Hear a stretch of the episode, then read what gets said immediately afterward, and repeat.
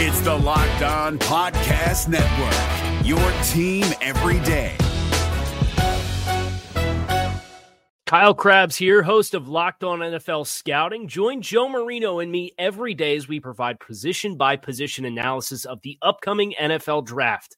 Check out the Locked On NFL Scouting podcast with the Draft Dudes on YouTube or wherever you listen to your favorite podcasts.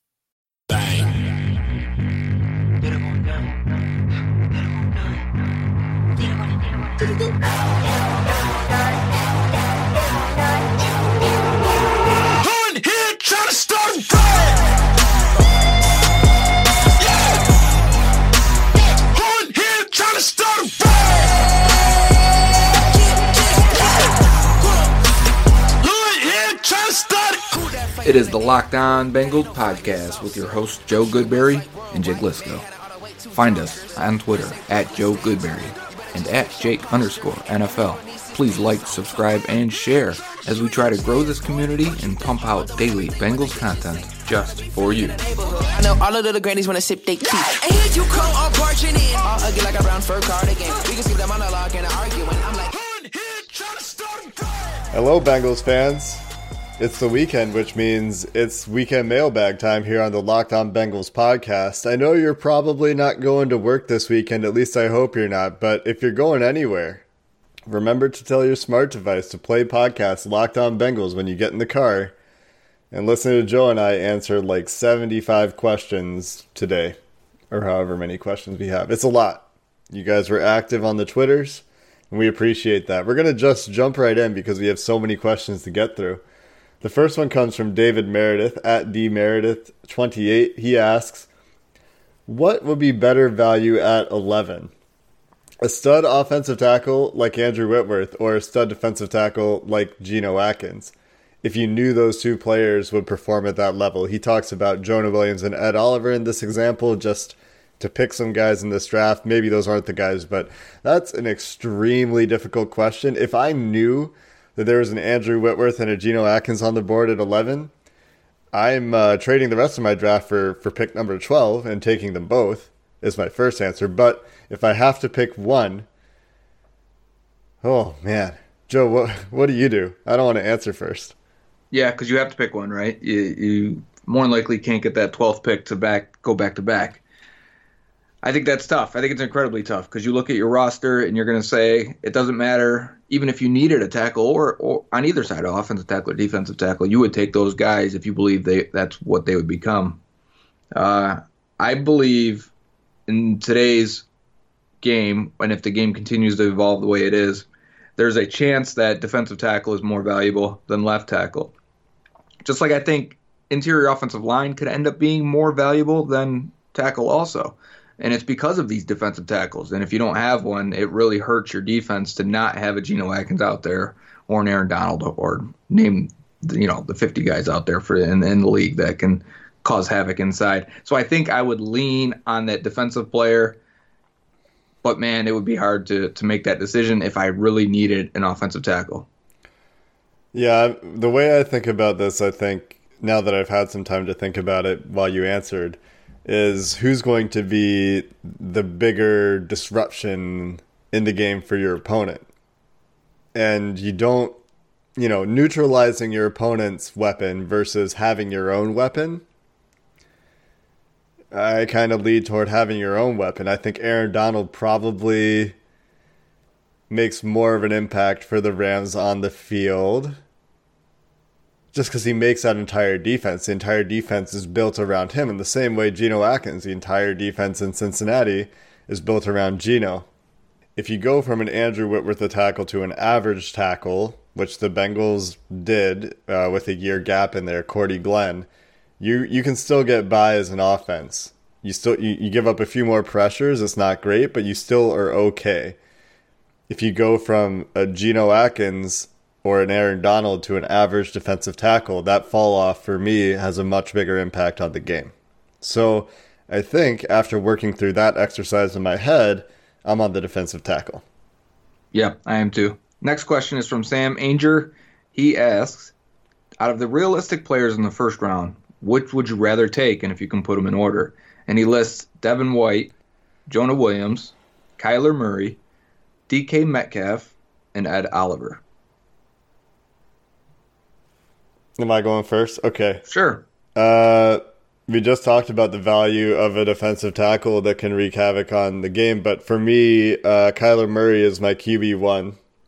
And so I'm on Kyler Murray first. I think I'm on Ed Oliver second. I think I'm on Jonah Williams third, Hockenson fourth, Metcalf fifth. Is that all the guys? Yep. Uh, Hockenson wasn't on there. It was Devin White. Oh. Well, then. It's probably the same order, huh? Yeah. Okay. For me, right, I would also have Metcalf last. And it's not that I don't like him, and I could see a wide receiver need instantly becoming a huge hole. But I also go at Oliver first. Uh, I think he's a tremendous prospect, and just testing wise, there should be no really red flags. The only thing on his measurements today is he listed at 287 pounds when he weighed in today. It was 32 inch arms, which is, or 31 and some change. I think it was 31 and 6 eighths, which if you look at Geno Atkins, Mike Daniels, those shorter defensive tackles, they have 32 inch arms. So he's just a hair below those. But again, I think Ed Oliver upside wise. And then I'd go Jonah Williams second. I think he is a plug and play guy that probably plays four positions. When I was watching NFL Network today, uh, apparently Alabama asked him to play center also, and he felt he could do it, but he's got a chip on his shoulder and he wants to play tackle. And I love the way he talks about it. I'd go Devin White next, uh, and then Kyler Murray. And I put him last because I try to avoid outliers. And I know Kyler Murray is an outlier from the jump, and because of it, uh, I wouldn't feel as comfortable taking him. Now, I would be excited and be all in if the Bengals actually took Murray, but if it's me, I, I tend to avoid the riskier players. So for you, this this year doesn't have the quarterback that you're comfortable taking over those position guys. Right, not top twelve or so. I wouldn't. Now, if I was in pick 24 in Kyler Murray, Dwayne Haskins, even Drew Lock was there at that point, I'd be interested. I, I, feel the same way about Will Grier if I get into the second or third round. I, am interested at that point. I just, um, there, none of them are my get the franchise stamp, and that because of that, I, uh, I hesitate. Fair enough. Next question comes from Corey at meter14 on Twitter. I feel like since Whitworth and Peko have left, the leadership group hasn't been quite as influential on the rest of the team. Do we have an up, up and coming leader with the younger group of this team in the same mold of Whit or Peko? Yeah, I think we do. I think Jessie Bates on the defensive side. I think Billy Price on the offensive side. One of the reasons I, I believe they gravitated to those two prospects is because of that loss of leadership. Uh, both those guys had the character they wanted.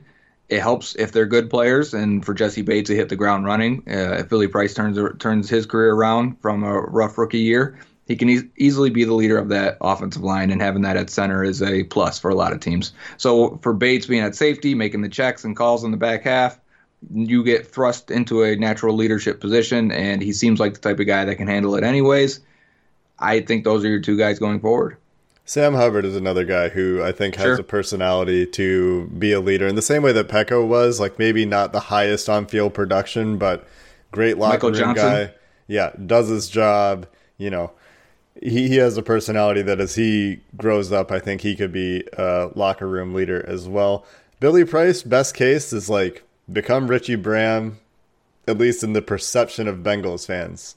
Have that intelligence, have that leadership, I think there's a chance we could say Joe Mixon too, right? If he continues the way he's been sure. the first two years, he's outspoken, he's energetic, he's normally extremely positive. Uh, that's a good. Those are good qualities to have. What running backs around the NFL are team leaders? You know, and like Marshall Faulk, and I'm going back, but you know when they're really good, I think they end up being team leaders, and especially when they're they're on every down and they're just smart, intelligent guys too. I think that helps. LaDainian Tomlinson, maybe? Is he a sure. leader? Yeah. Kind of bounced around there toward the end of his career. Yeah, for sure. On to the next right, one. yep, I've got the next one here, and it's it's from L L1C4. He goes by Duncan D Nuts DZ Nuts. Great name on Twitter. Anyways, he asks if we trade back. I really like the idea of taking Garrett Bradbury, who's the center from NC State, and moving Price to guard. What do you guys think about that? I mean, if all the tackles are gone, that's the only way I get there personally. I, am on Dalton Risner late in the first round, or I don't know, another tackle. Just talking about positional value again. Uh, I'm looking at the positional value of a tackle over a guard. You say, yeah, guards and, and centers are becoming more important because of these internal guys, these internal pass rushers in the NFL. But the Bengals have Boling, the Bengals have Price, the Bengals have Westerman, at least somebody you could hope on on the interior, and we don't really have anybody on the roster right now where you look at it and say, here's a tackle I can hope on. I mean, maybe Jake Fisher if you really want to stretch, and he's a free agent anyway. So I, I sure, yeah, that's the pick if the tackles are gone, and and that's a good move that might make sense. But then, I mean, you have a rookie center again, so you can expect some growing pains there. Joe, what do you think? I'm all for drafting a center and potentially moving Price to guard. Not only that, did I think Price was a better guard prospect than a center prospect. Uh, I just don't know how I feel about spending a first round pick on an interior offensive lineman. And normally, the maximum value for centers or guards is to take them after 20 in that range in the first round. The Bengals have already done that. You don't want to do it back to back years because when you get to year five and you got to extend both these guys, it'll be extremely tough to spend that type of money and at one position. Right, and they won't. So it kind of scares me going into it. It's like taking Jonathan Joseph and Leon Hall back to back.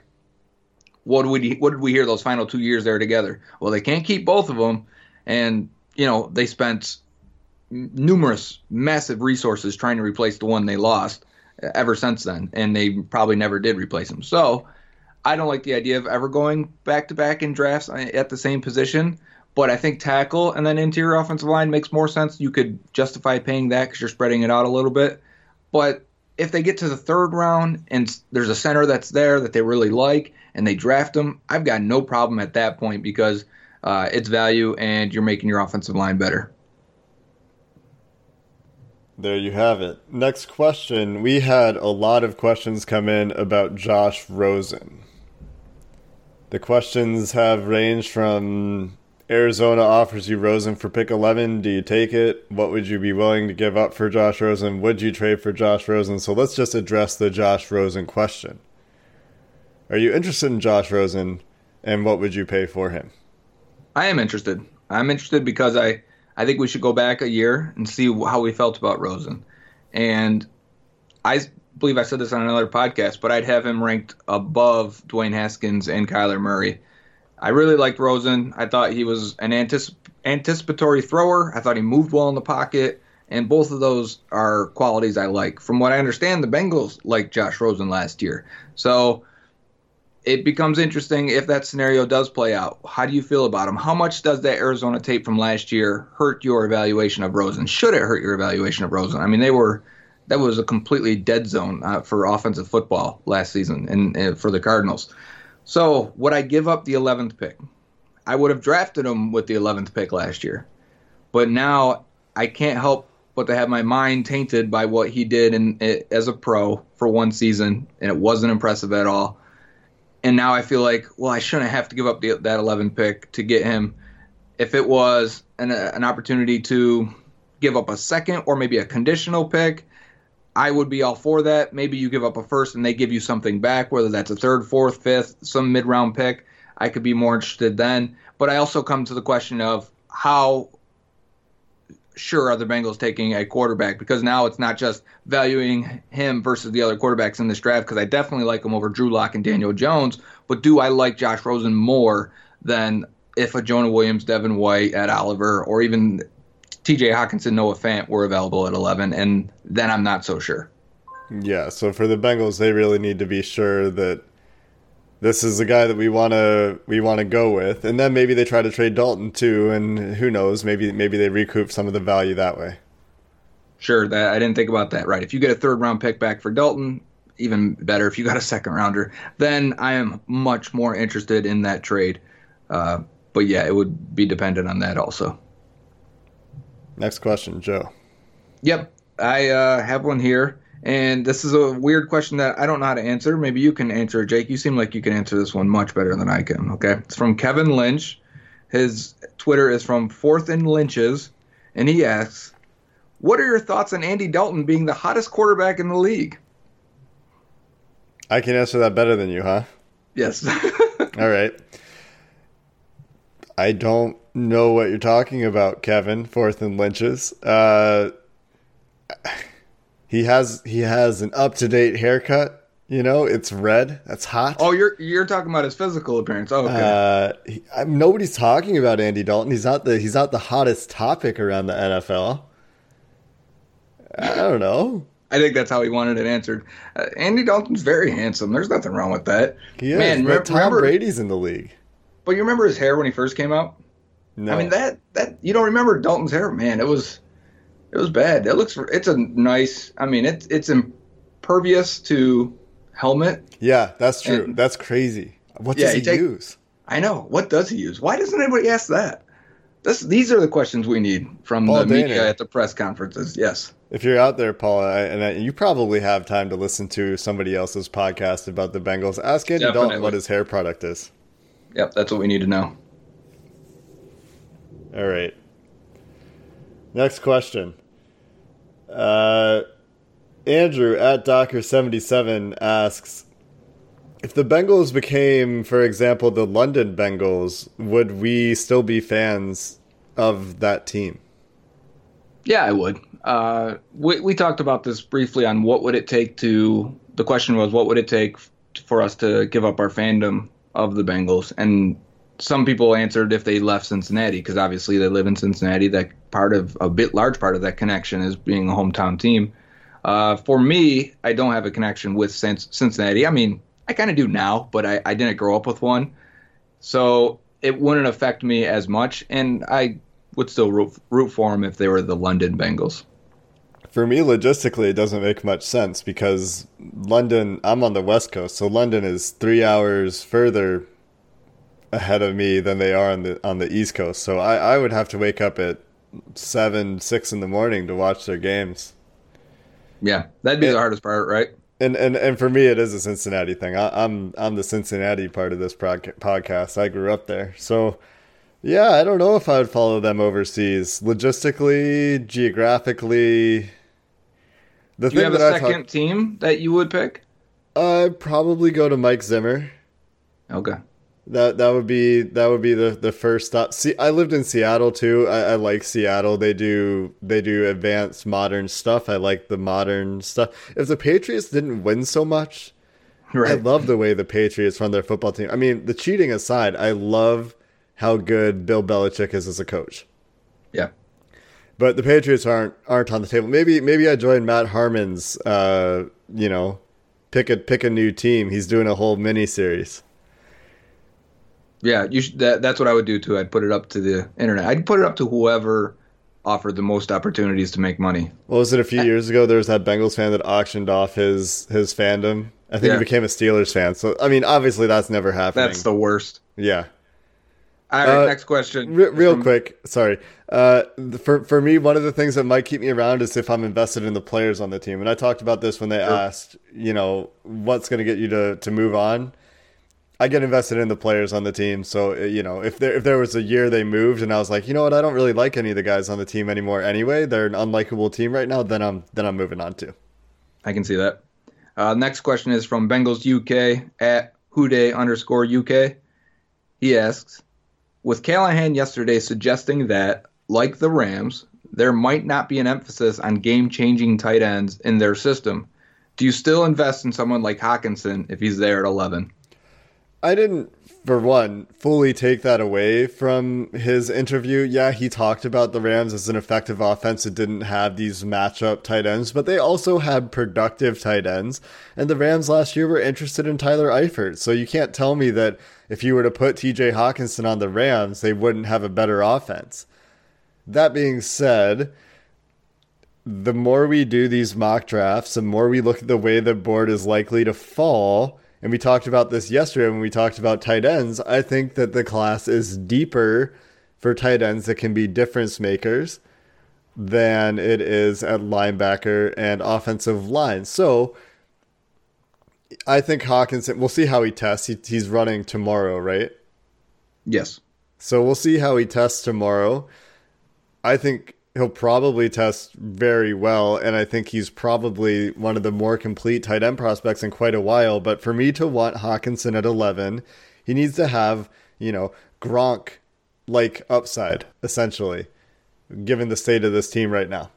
Yeah, and I like your point that you know basically what, how I took it is the best offenses in the league will evolve based on their personnel. So of course the Rams didn't use a tight end because they didn't have a good one, or or at least a game changing one. But they did still this. use tight ends. Sure, but if they had a, a game changing tight end, they would have used them much more. Sure. So yes. you know the point is you're going to adjust to what you have. So I I'd still Callahan is saying basically uh, whatever you give me, we're going to figure out the best way to run the offense. But if you did have a game changing tight end, they'd figure out a way to incorporate them. And the thing about Hockenson also is he is a fantastic blocker, and because of it, he helps out your offensive line and run game. So he would have an impact, and his value would be felt. It's hard to take a tight end top 12 in any year, in any prospect. The best prospects rarely go that high.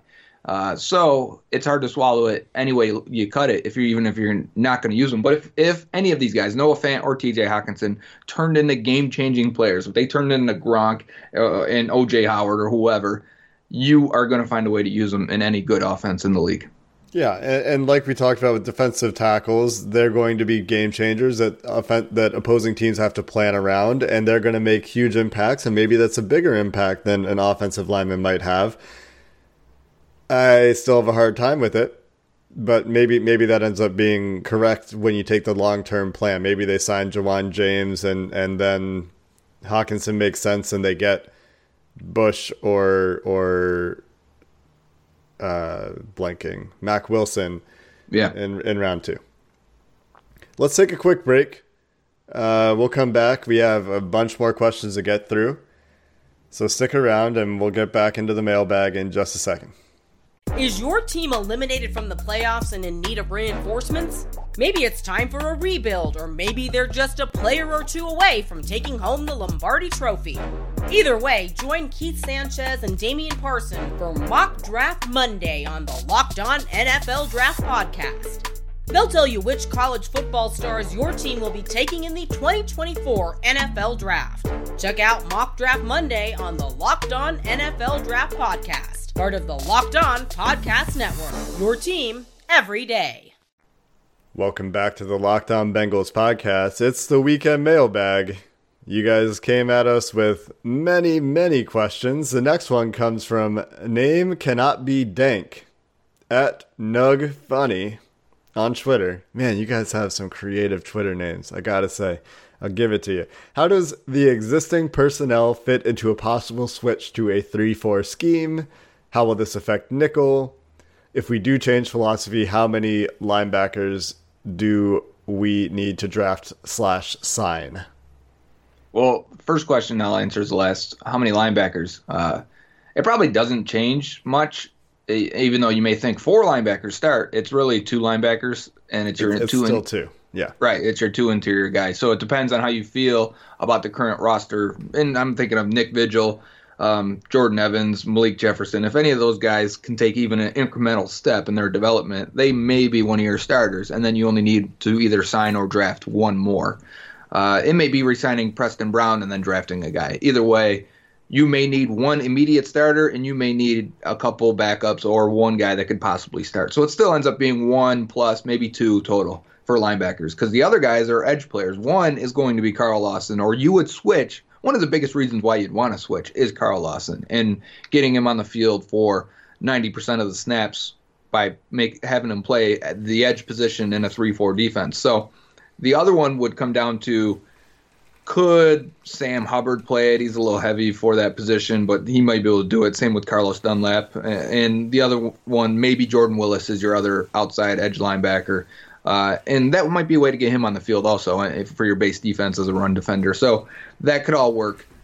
The the question becomes at defensive line, and I think it'd be more if we're talking about a one gap unit, and the difference between one gap is two gap is basically do your defensive linemen hold up their offensive line and protect their left and right shoulder, or are they attacking the gap and putting pressure on the defense? And most defenses now are one gap. So the three four and four three really doesn't change in terms of personnel because you're still going to have so if, even if you have three down linemen and it's let's say Dunlap, um, Billings at nose tackle, Geno Atkins at the other defensive tackle spot. The other end is just that outside linebackers that's gonna that's gonna walk up, which would be Carl Lawson. If you look at like Von Miller in their three four defense, he is uh, called a linebacker. He makes a Pro Bowl every year as a linebacker, but he dropped into coverage just 18 times last year and rushed the passer or, or attacked the offensive line or lined up on the defensive line uh, for 95% and 96% of his snaps. He is, for all intents and purposes, a defensive end. And the, the, we call him edge because it doesn't matter if you stand up or put your hand down, your responsibilities stay the same. So uh, it's not a big change. What it does provide you is an opportunity to move guys around a little bit, especially in nickel. Uh, you can be more a little more fluid with, or at least I think these teams are. I don't think you have to be. I just think this is the way it goes. Those teams uh, get a little more creative with their blitzes and their packages, and maybe they bring Carl Lawson around into the inside, or or that defensive tackle because uh, can can line up a little bit outside at defensive end or outside the five tech. So it just gives you more options and variation, mm-hmm. but it doesn't have to be that way. It's just the way it tends to be. Yeah, it's interesting because it puts Carlos Dunlap on the inside, which uh, you know, I, I, think he's still an effective guy that you want on the edge. And if you're moving, and he's probably too big to play three four outside linebacker, right? Like he probably yep. takes some snaps standing up, but he's he's a down lineman. And, and if you have, let's say, Sam Hubbard and and Carl Lawson at your outside linebackers, and you have three down linemen, who's dropping into coverage because you're not bringing five on every play, right?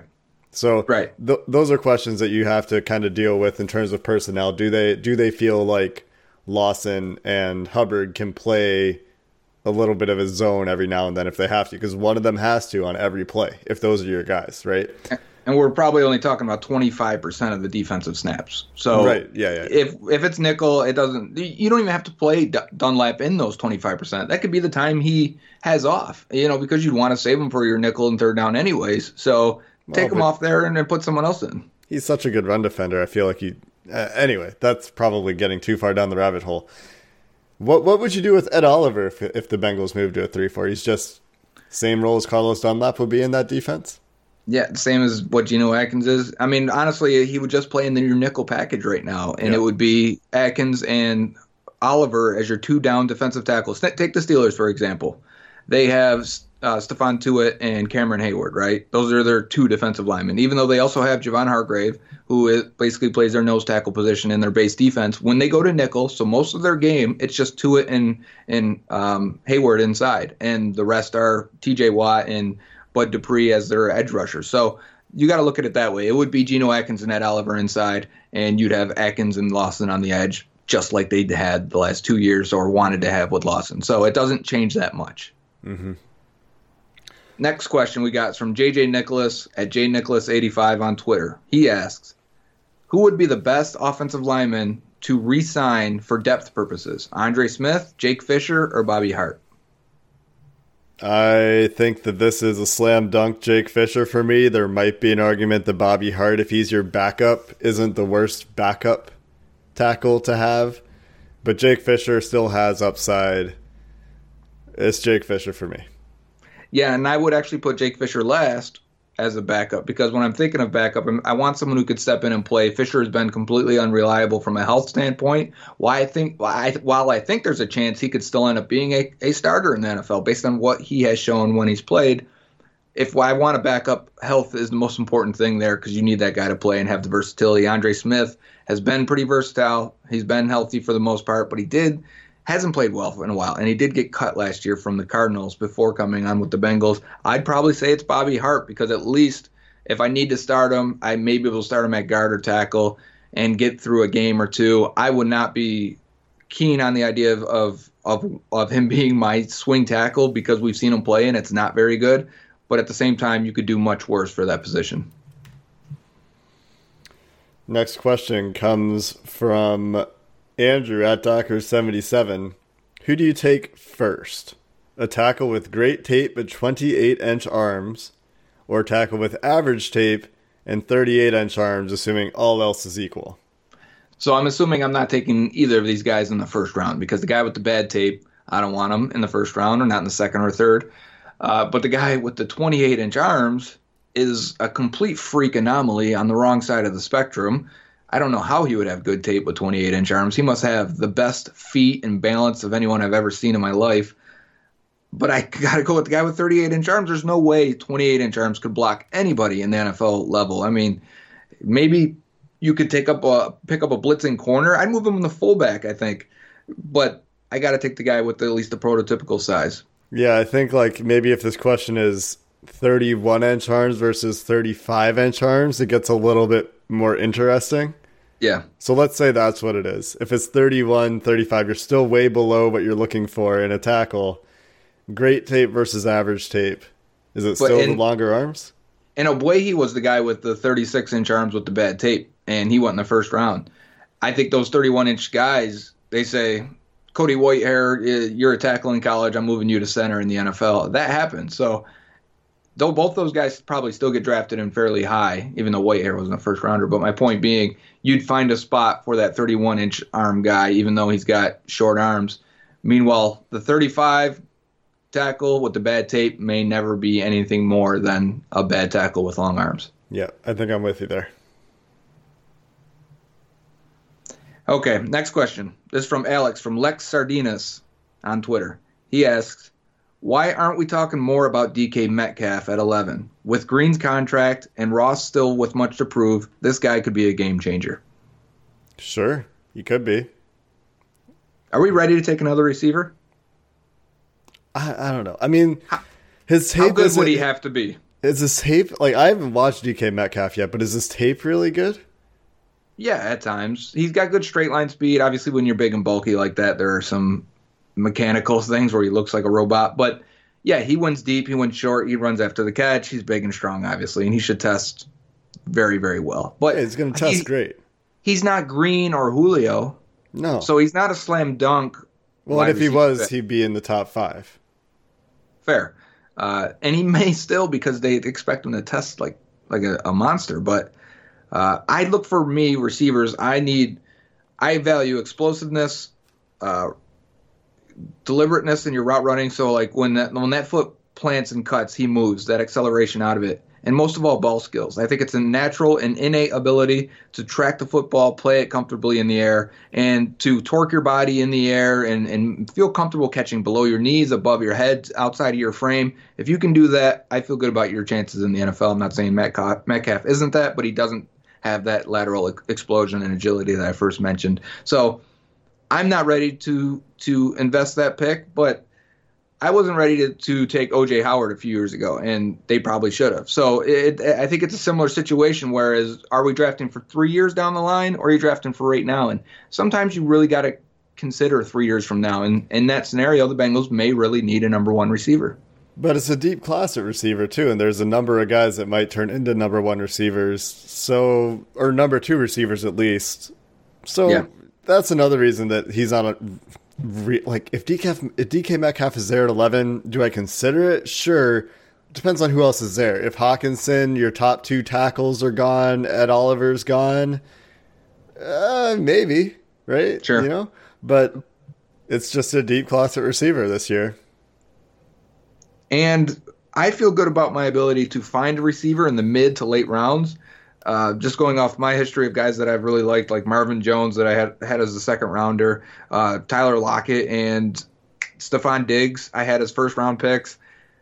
I really like those guys, and you can get them in the third, fourth, fifth round sometimes. I think you can find quality receivers later, and this is a deep class. There's a lot of mid round guys I really like. That was the one glimmer of hope I had or excitement I had when the John Ross uh, rumors were out there that he could be traded. I was like, ooh, I can't wait to watch all of these receivers in detail and find a guy hmm. because it is my favorite position to evaluate. It's a fun one. It's a flashy one.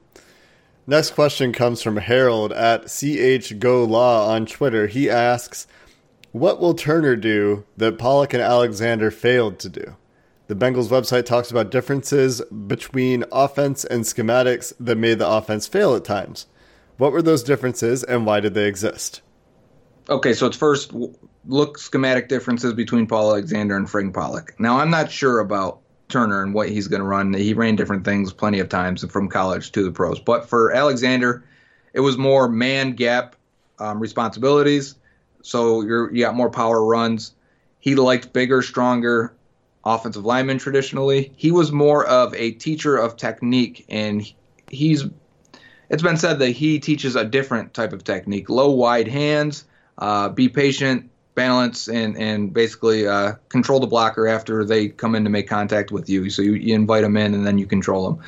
And it's different than where it's coached. So sometimes there was a learning curve in Alexander's scheme, but he was a technical teacher and, and a smart guy. So when the Bengals started to evolve into the more modern day offenses, especially when Bill Lazor took over, from what I heard, Bill Lazor is, is really like pass centric offensive mind. He needed help with expanding the running game, and that was Paul. Paul Alexander helped with that, stepped in with that, and they wanted to run more zone schemes. And from what I understand, is he wasn't the best teacher at, at it, and he's not the one to get the whole unit to work together in unison. He's more of teaching individually and getting players to their max potential, from what I understand.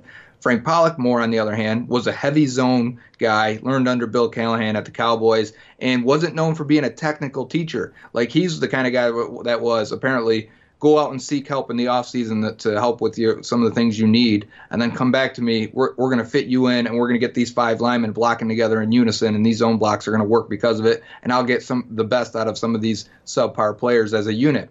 And I think he did get that last year, and so that makes sense. Uh, very different schematically and how they approach teaching from what I was told. So I don't know how Turner comes or, or what advantage he gives you there. I don't think it's going to be a schematic difference. The Bengals look like they're they're building a team that's going to run inside and outside and wide zone. So Pollock would have fit that from that standpoint. Uh, but when you watch Texas A&M, they're running out of shotgun a lot, and I think there are some differences when you run out of shotgun as, as much as you do in college. I remember reading Willie Anderson talking about it recently, how he didn't appreciate it before how he wanted to put his hand down and road grade and run block. But then as he watches modern o- offenses, he goes, you know, it's actually nice that you can use that as a tool to get a uh, a, a, defensive lineman to think you're it's a pass play or to think uh, that it, he can you know run around you and you use it to get him out of the way. So there are advantages to running out of shotgun and different techniques and, and things you can teach from that side of the offense. So maybe that's what Turner brings and allows the Bengals to expand that way. And I've got one more question before we take a break, Jake. And it's from Joe Dan Smorgasbord on Twitter and is Jordan Soros underscore on Twitter. So he asks, what players on the current Bengals roster would you not trade for a 2020 first round pick? That's a hard question, right? Um, William Jackson.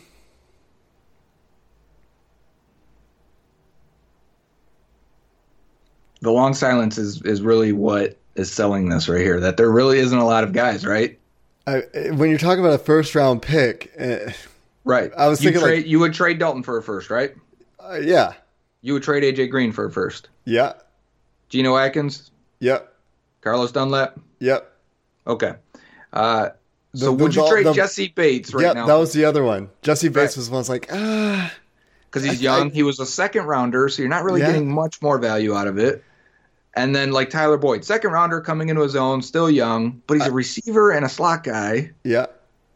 So you debate it. Joe Mixon for sure. I trade him, even though he's one of the best players on the team. He's a running back. You're going Yep. to take the first round pick. Yep. Yeah, there are not a lot of guys on this roster I wouldn't do that for. I'm thinking again. I yeah. Is that Bowling, telling of yep. the roster? I don't know how many. So let's think about another roster. Okay, Um. let's go to the Browns then. They wouldn't trade Mayfield. They would trade Chubb. Um, they would trade Landry for a first rounder. Would they trade Njoku for a first rounder? Maybe he was a first round pick. I think he's coming into his own. I think they Uh, would. I think they probably would too. But you know, so so the the players they wouldn't trade are Garrett, uh, Ward, Mayfield. and, and Baker. So basically, your your young guys that you've spent first round picks on or high picks because we debated Bates. Uh, so they had to have played well while they're young. They have to still be young, under contract for a few more years, and you've invested good resources in them to not trade them. And the Bengals don't have many of those types. Yeah, at premium positions. Right. Yeah, it's a good question. It is a good question, and it, it's kind of depressing. I don't know. So let's think about another team, Baltimore. I think I'm trading anybody on Baltimore's roster for a first round pick next year. not Marlon Humphrey. If we're going to keep Jackson, you would keep Humphrey at corner. He was a first round pick. He's, he's been really good for them. Um, but yes, I, I understand what you're saying. And it, because I don't know if they're going to have CJ Mosley, he's on a one year deal and he's a linebacker, you probably take that first rounder. Marshall Yanda, really good guard, but He's a Mosley's a guard. free agent. Right, that's what I'm saying. Oh, okay. I'm thinking if they franchise him, then Oh, okay. would you trade him for a first? And I think they would because he's on a one year deal. Sure. Uh, Pittsburgh, I'm trading almost everybody on that roster for a first round or two. Juju Smith Schuster, Yeah. David DeCastro. Uh, that's harder. Nope, probably not. Right, probably not. And I think Heyward and Tuitt, yes, I would because they're on the maybe the back half of their careers. Yeah, it's a tough question because there's not many guys uh, that you would keep for a first round pick. Roethlisberger does get interesting when you think about only his football ability, but he's also probably retiring very soon. So yeah, probably. Yep. All right, that wraps up segment two of the mailbag. That's a really hard question. Hopefully, we have some easier ones in the back half here. One more break, and we'll wrap up the mailbag, and you can get back to your weekend. Is your team eliminated from the playoffs and in need of reinforcements? Maybe it's time for a rebuild, or maybe they're just a player or two away from taking home the Lombardi Trophy. Either way, join Keith Sanchez and Damian Parson for Mock Draft Monday on the Locked On NFL Draft Podcast. They'll tell you which college football stars your team will be taking in the 2024 NFL Draft. Check out Mock Draft Monday on the Locked On NFL Draft Podcast, part of the Locked On Podcast Network. Your team every day. Welcome back to the Locked On Bengals podcast. It's our weekend mailbag edition. You send the questions, we answer them. We'll keep it going. This is from Andrew Dockerow at Docker77 on Twitter. He says, What is more valuable, a punter that runs a 4.24 or a center that runs a 4.24? Are they both regular sized? I would assume so, yes. The center. Yeah, because imagine running those zone blocks or letting them get up to the second level or screen passes. But how often would you use it? Probably. Would you use it more than a punter? I think so. Yes. I would I would run my center out there and declare him eligible and start running him on routes. I guess you're right. What if he can't catch though? He's a center for a reason. Then I he's playing then tight I end, run jet sweeps. and you hand it to him. he's- Sure, he's three hundred pounder that runs with four two four. That's the highest speed score in the history of the world. And if this punter though it runs a four two four, won't you do the same things with him? Yeah, but he's And- gonna get blasted because he weighs 180 pounds. Yeah, you're right. That's was just a thinking- guy with a leg that weighs that that runs fast. I, that's like uh, I'm just thinking of the fake punts man with a punter. He may score on a few of those. Yeah, I'm taking the center. You're right. It, it- it's an easy answer. I just like to think of a punter running a four-two-four and how Yeah. that would. I want to see a punter at the combine run a four-two-four, and the discussion after would be, well, what other positions can he play? Oh, They'd yeah. send him out there with the corners and receivers, and like, okay, do something. Uh, either of these guys runs a four two four. They're not playing the position that you have them listed at here. And there's something broken with the system if that's the case. Yeah. All right. Next question comes from Zach at Stemple Zachary. He asks At 11, Drew Lock is still available, and Washington is high on him. They're offering their 15th and 46th pick this year for the 11th pick. Are you taking the offer? I guess that solely depends on who else is on the board because you're moving back now four spots, but really it's only three picks because you know one of them is going to be Drew Lock, right? Uh, so, is there four guys that I still view as premium picks or for the position premium? So, uh, you know, say you get to that scenario and it's still because we batted the best case scenario out there of Ed Oliver, Jonah Williams, Devin White are still there, and then like Hockenson or something, right? So, or another lineman yes, then I do it. But if it's only like Ed Oliver still remaining or only Jonah Williams still remaining, then I don't do it. If Devin White is the only one still remaining, then sure, I still consider it because value of linebacker, he may still be there at 15. Just to refer to the Harvard trade value chart, not the Jimmy Johnson trade value chart. The 11th overall pick is worth 291 points, and the 15th overall pick is worth 264 points. So that's a difference of 30 points. 27. The 20 to, to get to a pick that's worth 27 doesn't exist on the Harvard chart. So the 46th pick on the Harvard chart is worth 152 points. Obviously, NFL teams. That's why nobody uses that. That's true, but there's good there's good math backing up the Harvard chart. And NFL teams are also moving away from the Jimmy Johnson chart. Okay, but pick 46 on the Jimmy Johnson chart is worth 440, and 11 to 15 is a difference of 200 points. So you'd be winning out there too. I'll go with the draft charts. I mean, yeah, it depends who's on the board. If all of your targets are gone, if there's a weird run on tackles and Cody Ford, Greg Little, uh, Jonah Williams, uh, Jawaan Taylor, T.J. Hockenson are all gone already, and it's a and it's you know like, uh, maybe maybe I'm staying put and just getting a guy. But right. yeah, I, I it's hard for me to imagine a scenario in which moving back four picks isn't worth picking up the 46th pick. Next question here, and I'm not going to try to pronounce his name. It's a Polish name here, and there's a lot of Z's and IEKs and stuff like that. But it goes by Justin underscore PRZ on Twitter. And he asks, Who are you afraid the Bengals will select with their first round pick? Yannick Adjust. Yeah, that's a, actually I didn't have an answer until you said that. That's a good answer. I'm kind of afraid of, of Daniel Jones mm. uh, for for various reasons. I think you know production scores were bad for him. Uh, he doesn't have the greatest arm. His body type is even though he's big and, and everything. When I, I remember the pictures of weighing in, now Tom Brady had terrible pictures when he weighed in, right? But it doesn't look like he is the most imposing player, and he's very just so calm and quiet. When I asked him questions at the at the Senior Bowl, they kind of put me off. Uh, so Daniel Jones scares me a little bit, and I would say if they picked him, I'd say, well, all right, I, I guess so, but I wouldn't be excited. I don't know if there's anybody else in the first round who's realistically on the table that, like, I don't really want to see Drew Lock at 11. Well, the combine will still eliminate some people. We still have testing. Like last year at mm-hmm. this point, we would have been talking about Orlando Brown. But the way he tested, I said after that, cannot take Orlando Brown in the first round. Can't mm-hmm. do it. The risk mm-hmm. is way too high. Now he had a good rookie year. I, I acknowledge that. I understand that. But the risk would still be too high for take to take a guy like that in the first round again. So uh, we still have that data to go. Yep. Next question comes from Andrew, another one from Dockers77. Name a player you really didn't like in draft season that has gone on to be a quality NFL pro. Good question because it happens all the time. Just like you like guys and they turn out to be a bust, there's guys you don't like that turn out to be good players. For me, and I think I talked about this on the podcast before, but I, I'm Le'Veon Bell was somebody I did not like at all. Oh yeah, and his tape wasn't even that good. I mean, there were some people that liked him, but the majority of people didn't love Le'Veon Bell. And then he dropped a lot of weight. He committed himself. He ended up being a really good receiver in terms of route running. He always had good hands, but he completely blew my mind for his transformation from college to pros. Mm-hmm.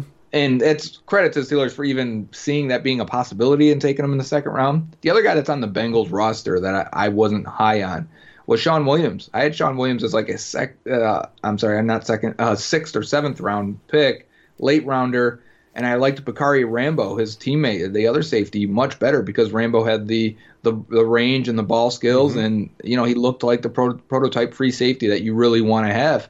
While Shawn Williams was more of a box guy that looked a little stiffer, looked like he was dependent on playing in against the run and being a power tackler. And you know, all those things are still true, but I didn't value, you know, how much eh, faster he could be, more athletic he could be. And he's not the most athletic guy, but watching him on tape and he tested better than expected. But watching him on tape, I valued that too much. I valued the tape too much and thought this is who he's going to be. That's just a role player at the most. And it turns out he's been a quality starter. Mm-hmm. Yeah, for me, it's usually the other way. That's more often guys that I have liked that have ended up being pretty bad as pros, or at least started out pretty bad as pros. I, in last year's draft, was not a huge fan of Sam Hubbard, but that was mostly because he was getting mocked to the Bengals. Like, at one point, was it a first round? second round, and then they got him in the third, right? I mocked him to him in the second round of my final mock, so thank you very much. Well, but that's when people that it was such a strong link at that point, right? Like you're going off in news, not projection, right? Yes, there was some news that they liked him, but at the same time, I liked him for what he was and what he All did, right. and he ended up being exactly that. I didn't think he'd ever be, and we don't know what he will be, but I didn't think he'd be fantastic. I just thought you're getting a quality uh, run defender that maybe has some upside as a pass rusher. Yeah, I forgot about Le'Veon Bell. I remember laughing at the Steelers picking Le'Veon Bell. Like he had, he had a ton of, of run on his tires, as they yep. say, coming out of Michigan State. He wasn't like he didn't seem like he had any special traits. And I guess yeah. we had that wrong. Yep, very much so. Um, I've got the next question here, and as soon as I can load it up, there we go. It was, and I, should we answer another um, Andrew Dockrell questions? Andrew, how many are you going to send us? I appreciate them. We will answer it. At what point in the draft do you stop drafting for starters and begin to look at project players, depth, special teams guys? Day three onwards, after the fifth. What? When is that? Uh, for for me, I think it's philosophically probably day three, just because the day one, day two picks are so valuable. But looking at NFL teams, they definitely take guys that have the athletic traits, uh, and and don't have the production, but they see the they see flashes on film, and they see okay, they can do this thing, and, and then those guys go day day two, sometimes yep. even day one, I guess, but yeah, for for me philosophically, it's it's I don't want to pick a guy that doesn't check at least two boxes and half of a third if I can help it until as late as possible. So day three. Right. That's not always the way it goes, but I mean, you'll you'll definitely see starting in third round NFL teams start to get pretty comfortable picking developmental guys. And that's what I was going to say. Third round seems to be the range where project players and developmental guys will be drafted, and you're because the hit rate on third round starts to drop off a little bit. It's it's obviously not as strong as round two, and when you get to there, that's when you can find sometimes a gem, but also you don't feel as bad if you waste that pick. Uh, but the depth and special teams guys, I think you have it in the right order. Project first, then you may take some depth guys. If it's offensive lineman in the fifth round, you should expect he's a career depth guy. If he ends up being anything more, it's a bonus. Same with defensive line, linebacker. Those are depth positions. But the sixth and seventh, those guys are being drafted for special teams. I feel more often than not, especially the Bengals guys they've taken over the years, whether it's a kick returner, punt returner, gunner, or just a, a Clayton Fejedelem, Brandon Wilson type. They like to nail those and fill out that bottom three, you know, on your 53 through those last few rounds or last couple rounds, uh, maybe even seventh round. So I think it goes in that order. Uh, but that's how you also miss out sometimes on a guy that goes in the sixth round, and we're like, man, he ended up being a good player. Yeah, because that team drafted him because they liked him, not because they pegged him to be a special teamer only. Yep, that's an interesting point. Are we on to the next question? Yeah, it's you. Damon at Damon Downs asks, I'd like to hear how you guys got into football, how you both got into reviewing and analyzing tape, and how long you've been doing it, etc.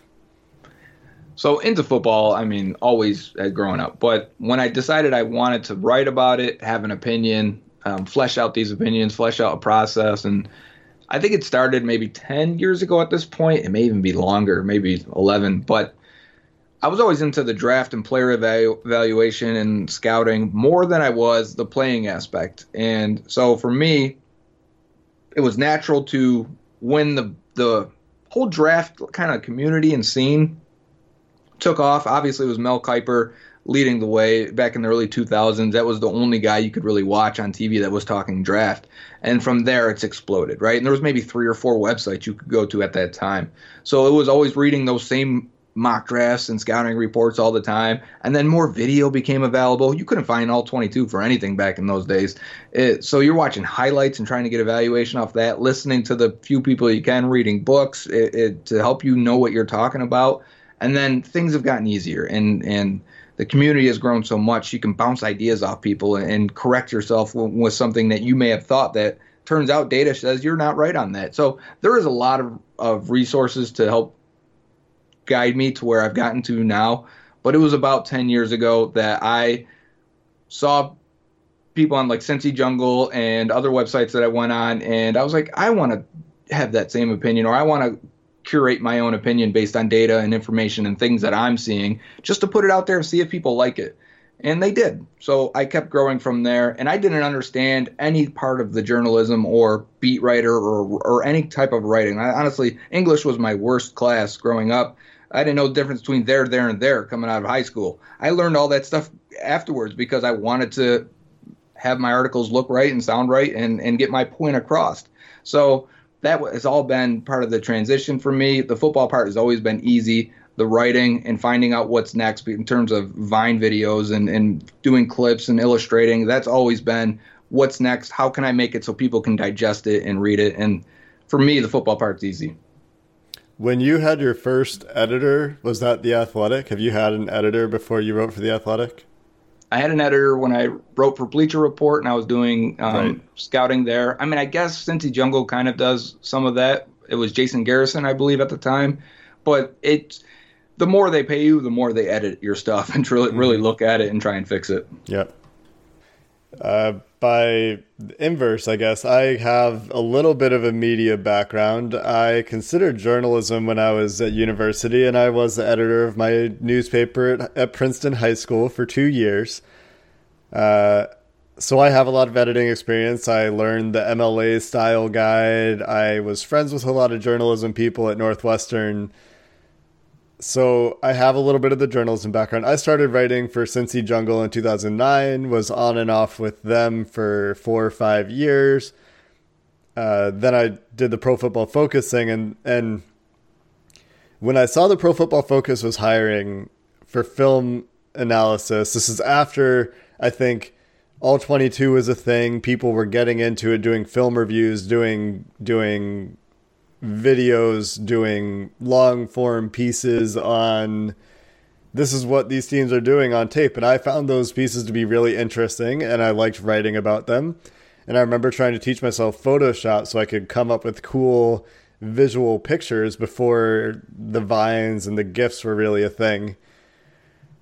So i would i would do you know pictures with cool arrows and shadows and highlighting and stuff but Pro Football Focus is really where it took off for me when I was watching the games, digging into them, charting the player activity, starting to really understand at a deeper level what teams were doing. And, and then it kind of fell off for me for a while. So I haven't been as active with it for the last five years, I'd say. So you know, Joe, Joe, you obviously have a lot more recent experience of digging into film, digging into individual players than I do, but I'm still, you know, I'm still there. I can still look at it and see what people are talking about, and it's still a little bit intuitive to me. And I'm certainly rusty. I need to get back into some books. I've read Smart Football by Chris Brown. Chris Brown? Yep, you're right. Yeah, I read that book, but that was a long time ago. I need to start reading some of those books again. Read, uh, you know, Bill Belichick's dad's dad's book, Bill Belichick's book again.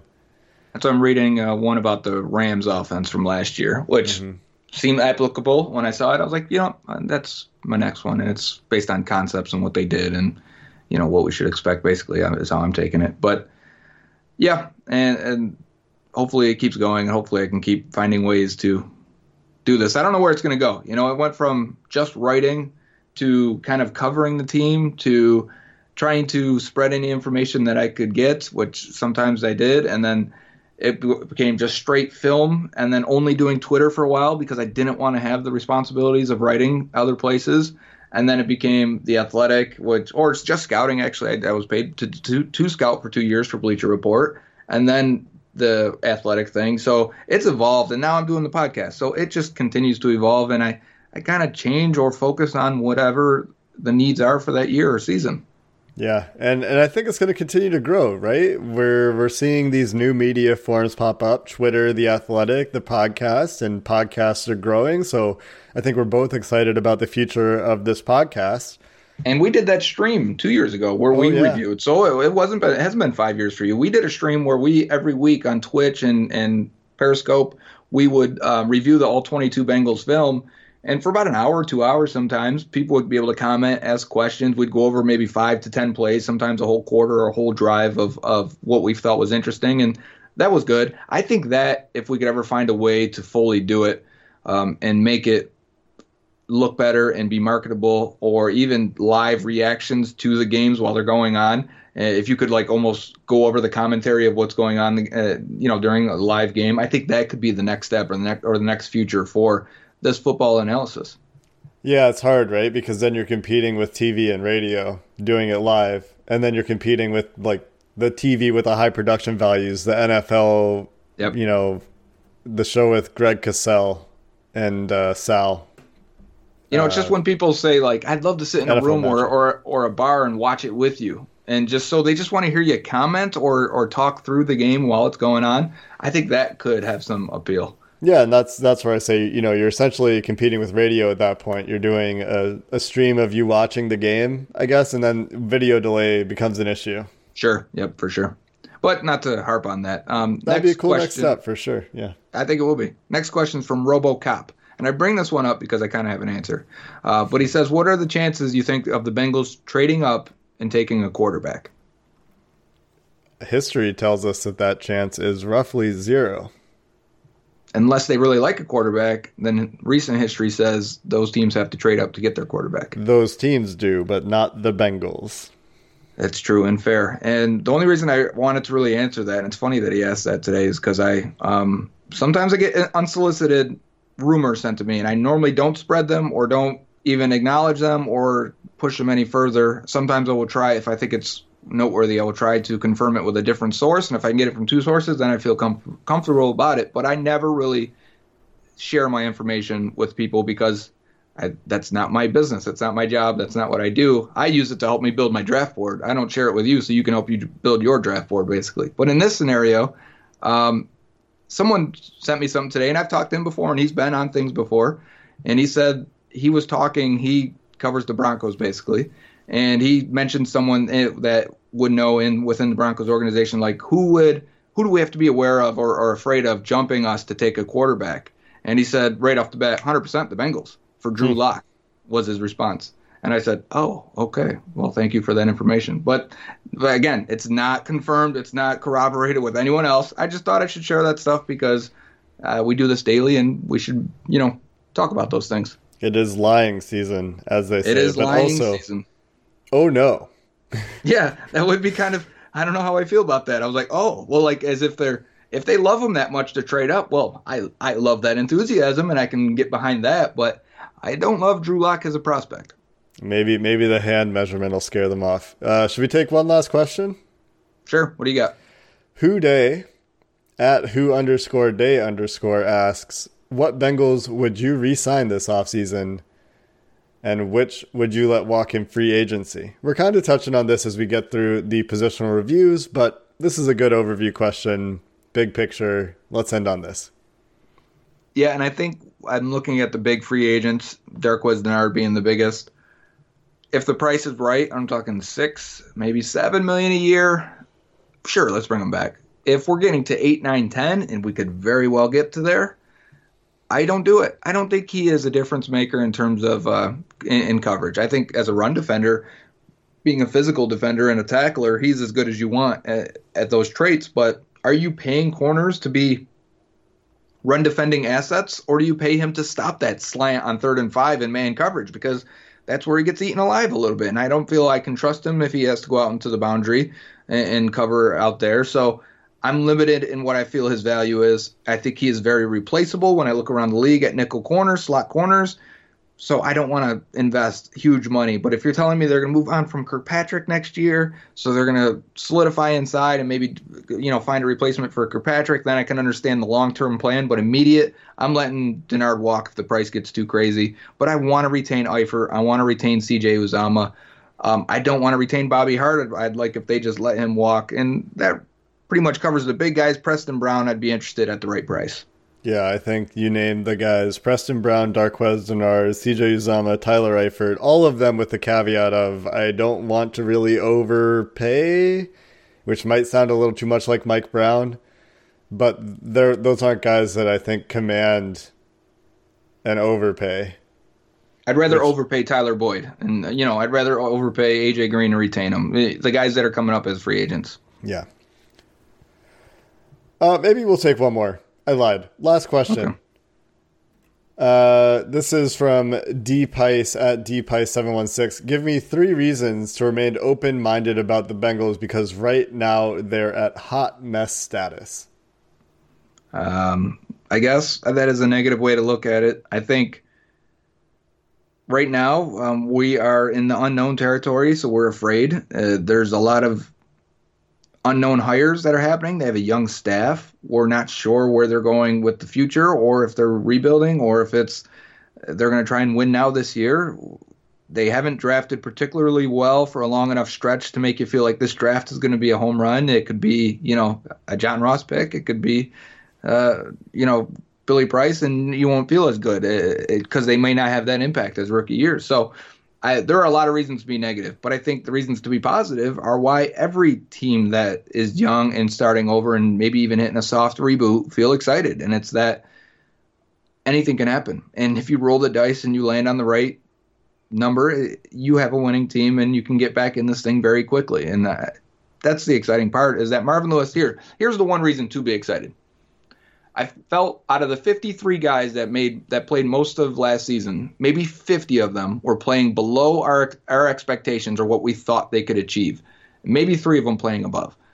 I felt like Marvin Lewis was bringing down a lot of this roster and and his staff and the way they they did things were bringing down this roster. Now I don't I, I don't think highly of this roster, but when you're getting the absolute minimum out of them, you're going to perform like that. And we could see as the wheels started come up, coming off as the season rode on, it looked worse and worse. And that has happened the last three years.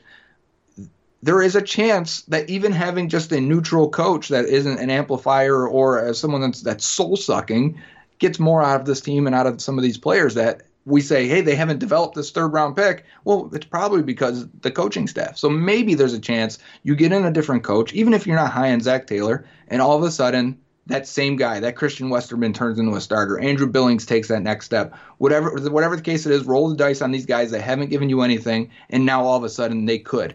And that should get you excited. Yeah, there's a lot of unknown, right? There's a lot of new, young, unknown parts, and you could either look at that and be like, "Oh, we've been, we've known what we were getting for the last 16 years. We've known that there's a chance, you know, we're most likely going to get a season that's eight and eight or better for most of the Marvin Lewis years, and for Bengals fans coming out of the 90s, that's great. That's improvement. That's consistency. That's winning football. And and now we have this first year. This is just like Andy Dalton's first year for me, where you're like, I think they're going to be bad. Like I, I have no hope that they're going to be good. But then they then they go in and they run off a good five year stretch with Andy Dalton, the second round quarterback, going to the playoffs five years five years in a row, and they exceed expectations. So there's a lot of unknown. You don't know how that's going to play out. So you have what we asked for, which is external, young, innovative coaches, uh, a, a fresh look at the roster, and potentially a different approach to the draft, free agency, team building, some modernization in terms of analytics amongst the coaching staff uh, it looks like Mike Brown is taking less of an active role with the team, which is something that a lot of fans are probably relieved to see. Duke Tobin is taking that GM title more and more, and, and if you don't accept it at this point, you're probably being a little too stubborn. So those are some reasons to stay open minded, I think. Yeah, I would agree with that. Yeah. Well, that's going to do it for this edition of the Weekend Mailbag on the Locked On Bengals podcast, your daily podcast for the Cincinnati Bengals on the Locked On Podcast Network. If we didn't get to your question, uh, please accept our apologies. We had even more this week than last week. We will be recording next week's mailbag, weather permitting, on Thursday. So get your questions in Wednesday, Thursday morning, and we will see you next week, Bengals fans. Enjoy the combine. Hey, Prime members you can listen to this Locked On podcast ad free on Amazon Music. Download the Amazon Music app today. Is your team eliminated from the playoffs and in need of reinforcements? Maybe it's time for a rebuild, or maybe they're just a player or two away from taking home the Lombardi Trophy. Either way, join Keith Sanchez and Damian Parson for Mock Draft Monday on the Locked On NFL Draft Podcast. They'll tell you which college football stars your team will be taking in the 2024 NFL Draft. Check out Mock Draft Monday on the Locked On NFL Draft Podcast, part of the Locked On Podcast Network. Your team every day.